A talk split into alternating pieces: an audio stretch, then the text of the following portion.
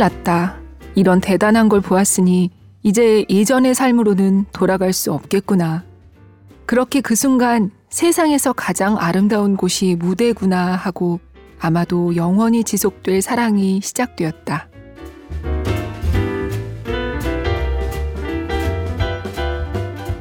2022년 4월 3일 일요일 북적북적 334회 시작합니다.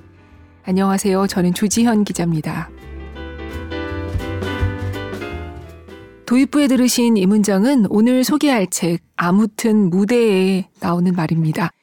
세상에서 가장 아름다운 곳이 무대구나 하고 아마도 영원히 지속될 사랑에 빠졌다는 이 사람.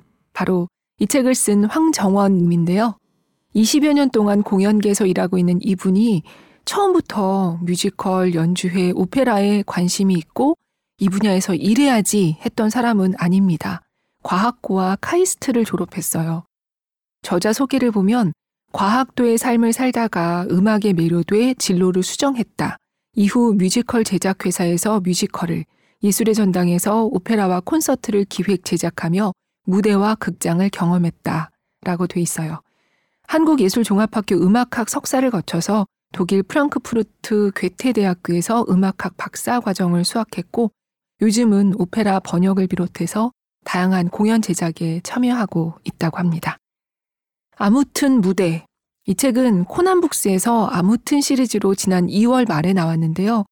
이 아무튼 시리즈가 대부분 그렇듯이 한 사람이 하나의 대상에 대해 갖고 있는 무한한 애정과 그 애정이 속속들이 스며 있는 삶을 친근하게, 편하게, 매우 공감하면서 읽을 수 있는 책이잖아요.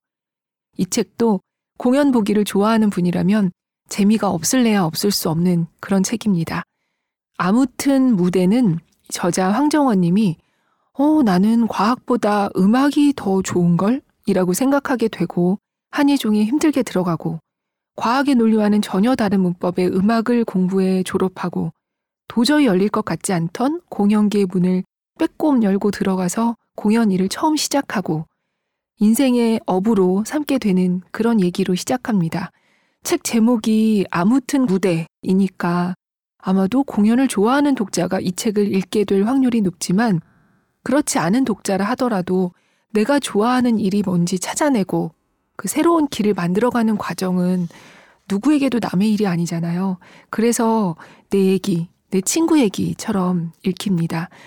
인터넷 서점에 이책 한 줄 평 중에 기운 내서 뭐라도 다시 시작하고 싶어진다. 이런 평이 있더라고요. 이 책이 공연에 대한 얘기만은 아니기 때문에 독자의 이런 반응이 나오지 않았을까 싶어요.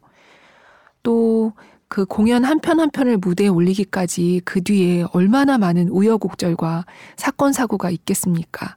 쇼는 계속돼야 한다라는 말이 있는 건 그만큼 쇼가 문제없이 계속되는 게 쉽지 않은 일이기 때문 아니겠냐. 저자는 이렇게 말하거든요. 객석에 앉아서 편히 볼 때는 몰랐던 피말리는 에피소드들도 이 책을 통해 들어볼 수 있습니다. 두껍지 않은 책이지만 다루는 내용이 넓어요. 저는 그래서 좋았거든요. 아무튼 무대라는 제목이 담을 수 있는 공연의 넓은 부분, 관객으로서 공연 업계에서 일하고 싶은 일하고 있는 사람으로서 또 한 인간으로서의 얘기를 읽을 수 있고요. 공연을 넘어서 뭔가를 사랑하는 세상의 수많은 애호가들과 그걸 만들어내는 직업인들의 애쓰는 마음까지 두루 공감할 수 있어서 한 번에 쭉 다 읽게 되더라고요. 자, 이 넓은 얘기 중에서 오늘 같이 특히 읽어보고 싶은 부분이 딱 있었어요. 무두를 위한 무대라는 제목의 글입니다. 이 글은 이런 내용으로 시작해요. 저자가 어느 날 그런 생각을 해요. 아, 그동안 내가 봐온 공연들, 거기서 받은 온기, 위로, 웃음이 나의 일부가 됐구나. 그런데 만약 내가 공연을 더 이상 못 보게 된다면, 배제된다면, 내 삶은 어떻게 되는 거지? 이 생각은 저자가 영국에서 오페라 카발레리아 루스티카나를 보던 날로 거슬러 올라갑니다. 이 얘기 오늘 읽어볼게요. 낭독을 허락해주신 코난 북스와 황정원 작가님께 감사드립니다.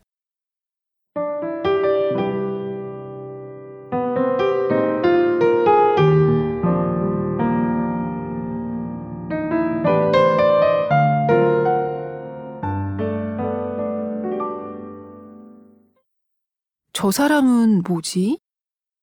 오케스트라가 전주곡을 연주하는 중에 한 여성이 로열 오페라 하우스 무대 위로 조심스레 걸어 들어왔다. 수수한 검은 원피스 차림의 그녀는 배경에 녹아들기 위해 온몸으로 노력했고 그런 그녀의 태도가 오히려 내 시선을 잡았다. 존재감을 숨기려 애쓰며 무대로 올라오는 예술가가 어디 있는가? 어리둥절해 있는데 오 롤라 눈처럼 하얀 그대여 무대 뒤에서 트리두의 아리아가 들리기 시작하자 그녀가 돌변했다. 격렬하게. 그렇다. 격렬하게 손과 얼굴 근육을 움직이기 시작했다. 그녀는 수어 통역사였다. 청각 장애와 오페라. 한 번도 이 두 단어를 연결해서 생각하지 않았다. 한 공간에서 만난 경험은 더더욱 없었다. 눈으로 직접 보면서도 쉽게 받아들여지지 않아 하지만 어떻게? 라는 생각밖에 들지 않았다. 그러니까 이론적으로 그녀는 노래의 가사뿐 아니라 가수, 오케스트라가 만들어내는 음악까지 모든 청각 신호를 시각 신호로 전환해야 했다. 오페라 가사는 무대 위에 설치된 자막으로도 어느 정도 도움받을 수 있을 것 같았다. 하지만 음악은 무대 위에서 진행되는 오페라와 수화를 계속 지켜보자니 이 사람이 손짓에 더해 머리나 상체의 움직임, 표정과 입모양 등으로 언어의 의미뿐 아니라 화자의 감정, 나아가 오케스트라 음악 소리까지 묘사한다는 것을 깨달았다. 여러 가수가 동시에 혹은 빠른 순서로 번갈아가며 노래하기도 하는 음악극에서 일반인은 음색의 변화 같은 소리로 자연스럽게 화자를 구분한다. 통역사는 이런 필수 정보 역시 미세하게 몸의 방향을 트는 식으로 전달했다. British Sign Language, 영국 수어가 제공되는 공연을 처음 접한 날이었다. 카발레리아 루스티카나는 1880년대 이탈리아 시칠리아의 평범한 마을에서 부활절 하루 동안 일어나는 치정극을 다룬다. 시골 기사 혹은 촌스러운 기사 정도로 해석될 냉소적인 제목이 내용과 톤을 잘 요약한다. 투리두에게는 자기 아이를 임신한 산투차가 있지만 이미 유부녀가 된 옛 애인 롤라를 잊지 못해 관계를 이어간다. 부활 예배 전 투리두를 기다리던 산투차는 그에게 모욕적인 대접을 받자 이판사판 롤라의 남편 알피오에게 둘의 불륜을 알린다. 비바람치는 굳은 날씨를 뚫고 당신이 정직하게 생계를 꾸려가는 동안 롤라가 당신 집을 사창가로 만들었답니다. 알피오는 복수를 맹세하며 결투를 신청하고 투리두는 그런 그의 귀를 물어뜯는다. 시칠리아 전통에 따라 죽음까지 가보자는 대답이다. 이어 투리두가 살해당했다는 비명이 들려온다. 영화 대부 3편의 마지막 40분, 마피아들 간의 가차없는 숙청과 뒤얽혀 나란히 진행되는 무대 위 오페라가 바로 이 작품이라고 소개하면 그게 분위기가 좀 더 와닿을 것이다. 특히 시칠리아의 마시모 오페라 극장 앞에서 펼쳐지는 총격 장면부터 영화의 엔딩으로 이어지는 간주곡 인테르메조는 드라마 빈센조에서도 이탈리아 마피아 출신 주인공의 등장씬에 종종 쓰였어서 귀에 익을 법하다. 내용도 음악도 워낙 격정적인 작품이라 통역사는 온몸으로 극중 인물들의 감정이 담긴 대사와 음악을 전달해야 했다. 그녀는 음악에 녹아든 감정들을 풍부한 얼굴 표정, 손짓, 몸짓 같은 시각 정보로 전환하여 다시 음악을 그려냈다. 등장인물들이 느끼는 온갖 감정들, 추잡한 과거도 다 품을 수 있으니 돌아오기만 하라는 애절한 사랑, 응답받지 못한 사랑에서 태어난 깊은 증오, 죽음을 불사하는 뒤틀린 명예심 등을 단 한 사람이 얼굴과 몸짓으로 표현해내는 모습은 그 자체로 무대 위 오페라만큼 매혹적이었다. 끝내기 펀치는 공연이 끝날 무렵 날아왔다. 공연 후 커튼콜 등장 순서는 배우들에게나 이 배우들을 상대해야 하는 스탭들에게 분장실 배정만큼이나 예민한 일이다. 기본적으로 작은 역을 맡은 출연진부터 시작해 주요 배역 순으로 진행되지만 지명도나 경력 같은 작품 외 요소들이 복잡 미묘하게 고려된다. 당연히 커튼콜 후반에 등장할수록 극중 존재의 중요성을 인정받을수록 그들만이 독점할 수 있는 박수가 몇 차례 더 준비되기 마련이다. 이날의 커튼콜에서 통역사는 조연 이후, 쥐연 이전에 홀로 무대 중앙에 섰다. 따뜻한 환호와 박수가 쏟아졌다. 그녀는 이후 주연급 가수들과 동급으로 끝까지 커튼콜을 받았다. 미묘한 제스처지만 공연장 관습에 익숙한 사람들에게는 더할 나위 없이 확실한 의사 표시이기도 했다. 이 극장이 이날 공연에서 누군가의 귀가 되어준 통역사를 어떻게 대했는가. 그로 인해 통역사를 필요로 했던 관객들을 어떻게 대했는가가 100줄짜리 당위적인 선언보다 무대 위에서 홀로 박수받는 통역사, 그 찰나의 이미지에서 명확히 드러났다. 극장을 나서 집으로 향하는 발걸음을 재촉하면서도 머릿속은 복잡해 한숨이 절로 새어나왔다. 내가 극장을 드나든 세월이 얼만데, 내가 예술의 전당에서 근무하던 당시 장애인들에게 제공한 공연 서비스는 한 가지였다. 법에 따라 의무적으로 설치해야 하는 휠체어석 말이다. 한국의 모든 장애가 지체장애는 아닐 텐데, 사실 그마저도 이용하는 사람은 그다지 많지 않았다. 이유는 그야말로 다양하겠지만 말이다.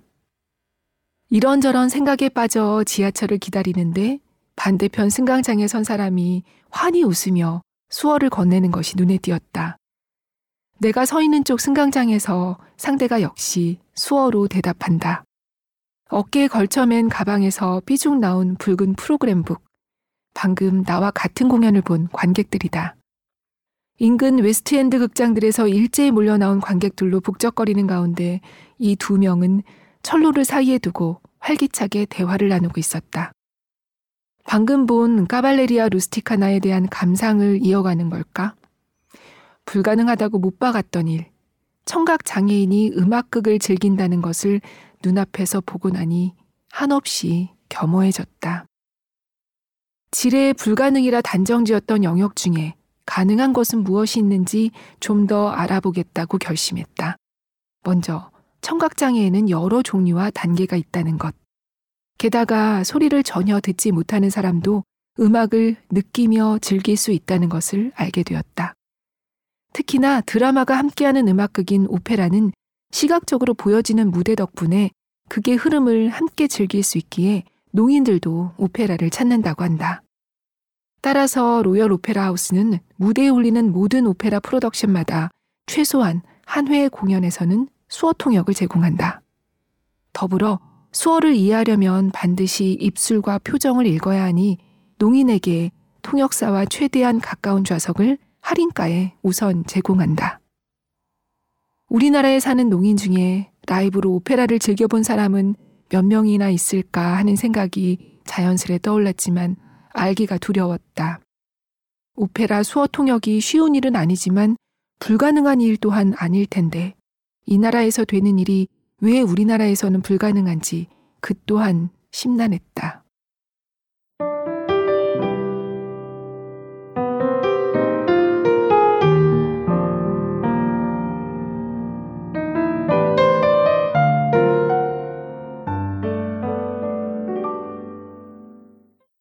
그래서 황정원님은 다른 공연단체는 어떤지 알아보게 되어 마침 영국 국립극장이 시각장애인들을 위해서 음성 해설 지원 공연과 터치 투어라는 걸 정기적으로 한다는 걸 알고 이걸 참관하러 가게 됩니다.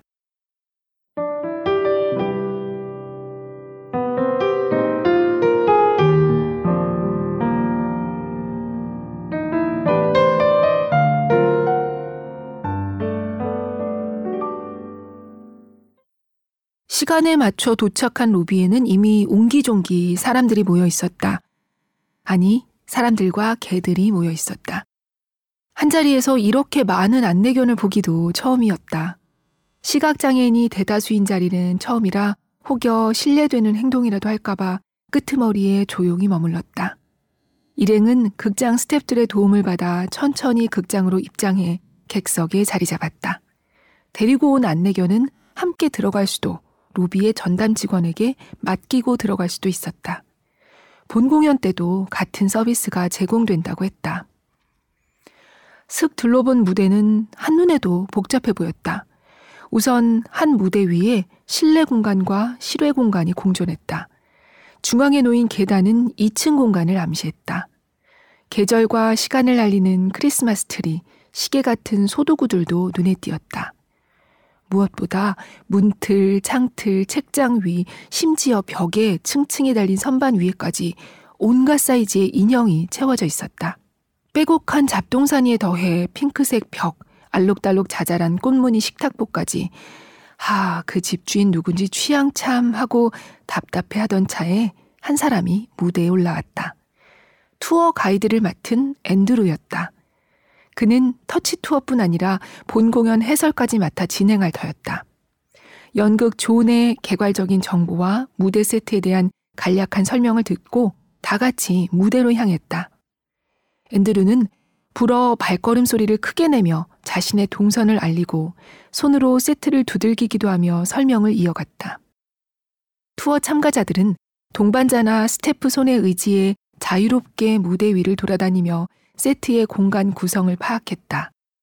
스태프들이 세심하게 투어 참가자들을 리드하며 손을 세트에 올려놓기도 하고 소품을 건네주기도 했다. 사람들은 손을 더듬거려 소파의 푹신함과 천의 질감을 파악하고 커피 테이블 크기를 가늠했다. 한 참가자는 의상팀이 건넨 집주인 키티의 가디건을 만져보고 꽤 낡은 느낌이네요. 키티가 오래 입은 옷인가 봐요. 라고 물었다. 모두가 무대 위를 충분히 둘러보자 무대 디자이너가 나서서 세트 디자인의 의도를 설명했다. 눈이 아픈 꽃무늬 벽지는 연극의 시간적, 공간적 배경을 표현하기 위한 선택이었다. 수백 개의 작은 인형 소품은 생의 작은 추억을 소중히 여기는 키티의 성격을 드러낸다. 디자이너의 의도를 육성으로 들을 수 있다니 예상보다 훨씬 섬세하게 짜인 프로그램이라는 생각에 감탄을 금할 수가 없었다. 하지만 놀라기엔 아직 일렀다. 디자이너가 설명을 마치자 본 공연을 앞둔 배우들이 직접 등장했던 것이다. 안녕하세요. 제 이름은 메리 루이스입니다. 극 중에서 키티라는 캐릭터를 맡았습니다. 이 목소리가 키티 목소리예요. 그렇게 배우들은 자신이 맡은 캐릭터를 소개하며 투어 참가자들이 그들의 목소리와 극중 캐릭터를 미리 연결할 수 있는 시간을 주었다. 아, 그런 문제가 있겠구나. 목소리로만 캐릭터를 파악하는데 한계가 있겠구나. 또 미처 생각지 못한 문제였다. 이 투어는 부지불식 간에 내가 자연스럽게 받아들이고 해석하는 그러나 연극을 이해하는데 필수적인 시각 정보를 청각, 촉각 정보로 전환해주고 있었다. 그제야 이 투어가 연극 존을 이해하는데 꼭 필요한 시각 정보를 시각 장애인들에게 포괄적으로 통역해주는 시간임을 이해했다. 투어를 마친 뒤 본 공연을 관람할 시간이 됐다. 음성 해설을 듣기 위해 예약해 놓은 헤드셋을 받아 객석에 앉았다. 연극이 시작되기 15분 전부터 헤드셋에서 앤드루의 목소리가 흘러나온다. 그는 무대의 전반적인 분위기, 의상, 인물 등 극의 대략을 설명했다. 공연 내내 앤드루는 극을 이해하는 데 필요한 시각 정보를 청각 정보로 전환하여 적절한 타이밍에 차분히 전달했다. 나는 잠깐 잠깐 눈을 감고 오로지 앤드류의 목소리에 의존하여 극을 따라가 보았다. 이런 방식으로 라이브 연극 감상이 가능하다니 놀라울 따름이었다. 집주인 키티가 내준 과자를 한 입 맛본 후 슬그머니 주머니로 밀어넣는 젊은 커플의 발칙한 행동에 객석에서 웃음이 터져나왔다. 동시에 상황을 설명하는 앤드류의 목소리가 헤드셋에서 들려왔고 여기저기서 헤드셋을 쓴 관객들이 어깨를 들썩이며 웃는 모습이 보였다. 순간 투어 직후 인터뷰에서 앤드루에게 들은 얘기가 떠올랐다. 시각 장애인들도 소외되지 않고 눈이 보이는 사람들과 같은 경험을 하도록 같은 연극 안에 머물 수 있도록 도와주는 것이 자신의 일이라고 했다. 눈이 보이는 관객들과 함께 농담을 즐기는 시각 장애인들을 보며 소외되지 않는다는 말의 뜻이 조금 더 구체적으로 다가왔다. 사실 앤드루와의 인터뷰는 가볍게 시작했다가 무거운 마음으로 마무리 지었다. 국립극장 음성 해설팀은 서커스 같이 시각 의존도가 높은 장르까지 도전해 봤다고 한다. 아무도 걸어보지 않은 길을 가다 보니 매 걸음이 맨 땅에 헤딩하기이며 그래서 이들은 새 서비스를 기획하고 준비할 때마다 전 과정을 영국 왕립 시각장애인 협회 같이 해당 서비스를 실제로 사용하게 될 관련 단체와 밀접하게 협업한다고 했다. 개척자인 우리가 그렇게 한 발자국 더 한계를 넓혀가면 그것이 세계의 새로운 기준이 될 거예요. 자부심을 슬쩍 내비쳤다.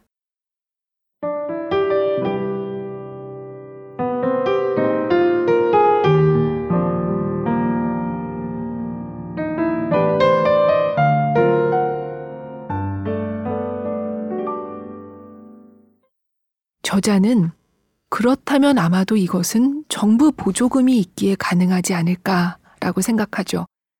여러분도 그렇지 않으세요? 그래서 물어봐요. 정부 보조금과 예산은 얼마나 되는지. 그런데 의외의 답을 듣습니다. 예산은 아주 적었고 정부 보조금은 전혀 없다고요. 너무 놀라서 또 묻죠. 전혀? 전혀 없다고요? 그런데 어떻게 이런 일을 하냐고. 그러자 앤드루는 이렇게 답합니다. 왜냐하면 그게 옳은 일이니까요. 저자는 이 얘기를 듣고 아무 말도 할 수 없었다고 해요. 돈이야 뭐 늘 없는 거고 우선순위에서 밀리고 하지만 옳은 일이니까 한다. 그 말 앞에 뭘 더 말할 수 있겠어요. 저 역시 이 부분을 읽고 마음이 덜컥 했거든요. 옳은 일이니까 하는 것이고 방법을 찾아내는 거지 그게 쉬운 일이어서 하는 건 아닌데 우리는 그걸 대부분 자주 잊고 사니까요. 오늘 모두를 위한 무대라는 글의 앞부분과 중간 부분을 발췌해서 읽었는데요. 이 글의 마지막 문장은 이렇습니다. 누구나 늙는다. 그런 이기적인 동기에서라도 오늘의 무대가 우리 모두를 위한 것이 되었으면 한다. 네. 우리 모두가 늘 젊고, 늘 건강하고, 늘 눈이 보이고, 늘 걸을 수 있고, 늘 말할 수 있는 건 아닙니다. 살다 보면 예상치 못하게 늘 할 수 있을 것 같던 일들을 할 수 없게 될 때가 올 수 있잖아요. 제가 이 책의 여러 글 중에서 굳이 이 글을 골랐던 이유는 개인적인 이유에서였어요. 제가 건강 문제로 몇 년 동안 공연을 보지 못하면서 공연장까지 가고 그 시간 동안 객석에 앉아서 공연을 즐길 수 있는 게 언제나 누구에게나 가능한 게 아니라는 걸 절감했고 또 작년에 코로나 백신 맞고서 눈이 갑자기 굉장히 안 보이는 거예요. 그래서 이 책을 비롯해서 최근 굉장히 많은 책을 전자책으로 글자 크기를 아주 크게 키워서 읽고 있거든요. 그러면서 아, 좋아하는 공연도 쉽게 못 보게 됐는데 책도 이렇게 어렵게 읽게 되는 상황이 굉장히 힘들었어요. 그러면서 또 한 번 좋은 콘텐츠에서 소외되는 일이 언제든 나에게, 우리에게 닥칠 수 있는 일이고 그런 장벽을 없애는 게 얼마나 소중한 것인가 하는 생각을 많이 하고 있던 차에 이 책에서 이 글을 만났거든요. 그리고 낭독 허락을 받고 나서 보니까 그 이후에 뭐 콘서트 수어 통역 기사도 많이 나오고 최근 장애인 이동권도 관심을 요하고 있고 이번 주에 열린 아카데미 시상식에서 영화 코다가 작품상을 받고 농인 배우인 트로이 코처가 나무 조연상도 받으면서 이 주제가 더 많은 분들에게 확 와닿지 않을까 싶더라고요. 네, 오늘은 이렇게 모두를 위한 무대라는 글을 미리 보기처럼 일부 읽어봤습니다. 이 책 아무튼 무대는 더 넓고 흥미진진한 얘기가 물론 많습니다. 저는 우연히도 이 책에 등장한 작품들을 다 봤더라고요. 그래서 더 생생하게 읽을 수 있었는데요. 이 황정원 님이 처음 공연계에 발을 들인 작품인 뮤지컬 Crazy for You, 또 사건 사고의 종합판이었던 문제의 오페라 돈조반니, 또 자막을 한 땀 한 땀 입히신 오페레타 박쥐, 이자람님의 창작한 소리 노인과 바다, 그리고 국립중앙박물관 전시였죠. 한겨울 지나 봄 오듯. 이 전시에서는 평양감사 향연도 중에서 월야 선유도라고 밤에 대동강에 불을 띄우고 뱃놀이를 하는 큰 그림이 있는데요. 등장인물이 수백 명이거든요. 저자는 그 속에서 이 어마어마한 규모의 공연을 만드는 무대 감독은 바로 이 사람이야 하고 그림 속에 아주 작게 그려진 사람을 지목해요. 그 모습에서 아, 한 분야를 깊이 좋아하면 조선시대 그림에서도 무대 감독을 찾아내는구나 싶더라고요. 애정과 관심의 미력이란 이런 거겠죠?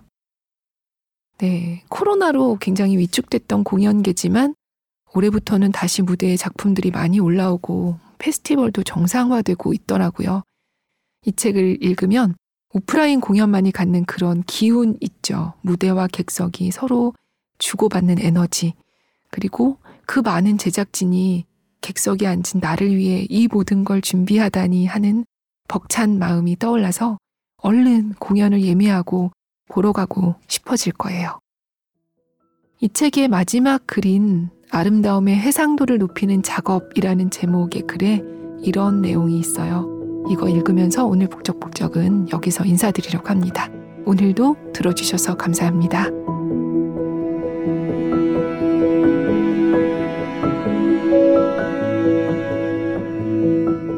우리가 말로 표현할 수 없을 만치 아름다운 무형의 어떤 것을 소유한다는 것이 가능하다면 이런 행위야말로 소유에 가장 가까운 형태가 아닐까. 그렇게 내 안에 각인된 아름다움은 앤디가 이야기했듯 그 누구도 결코 가져갈 수 없으므로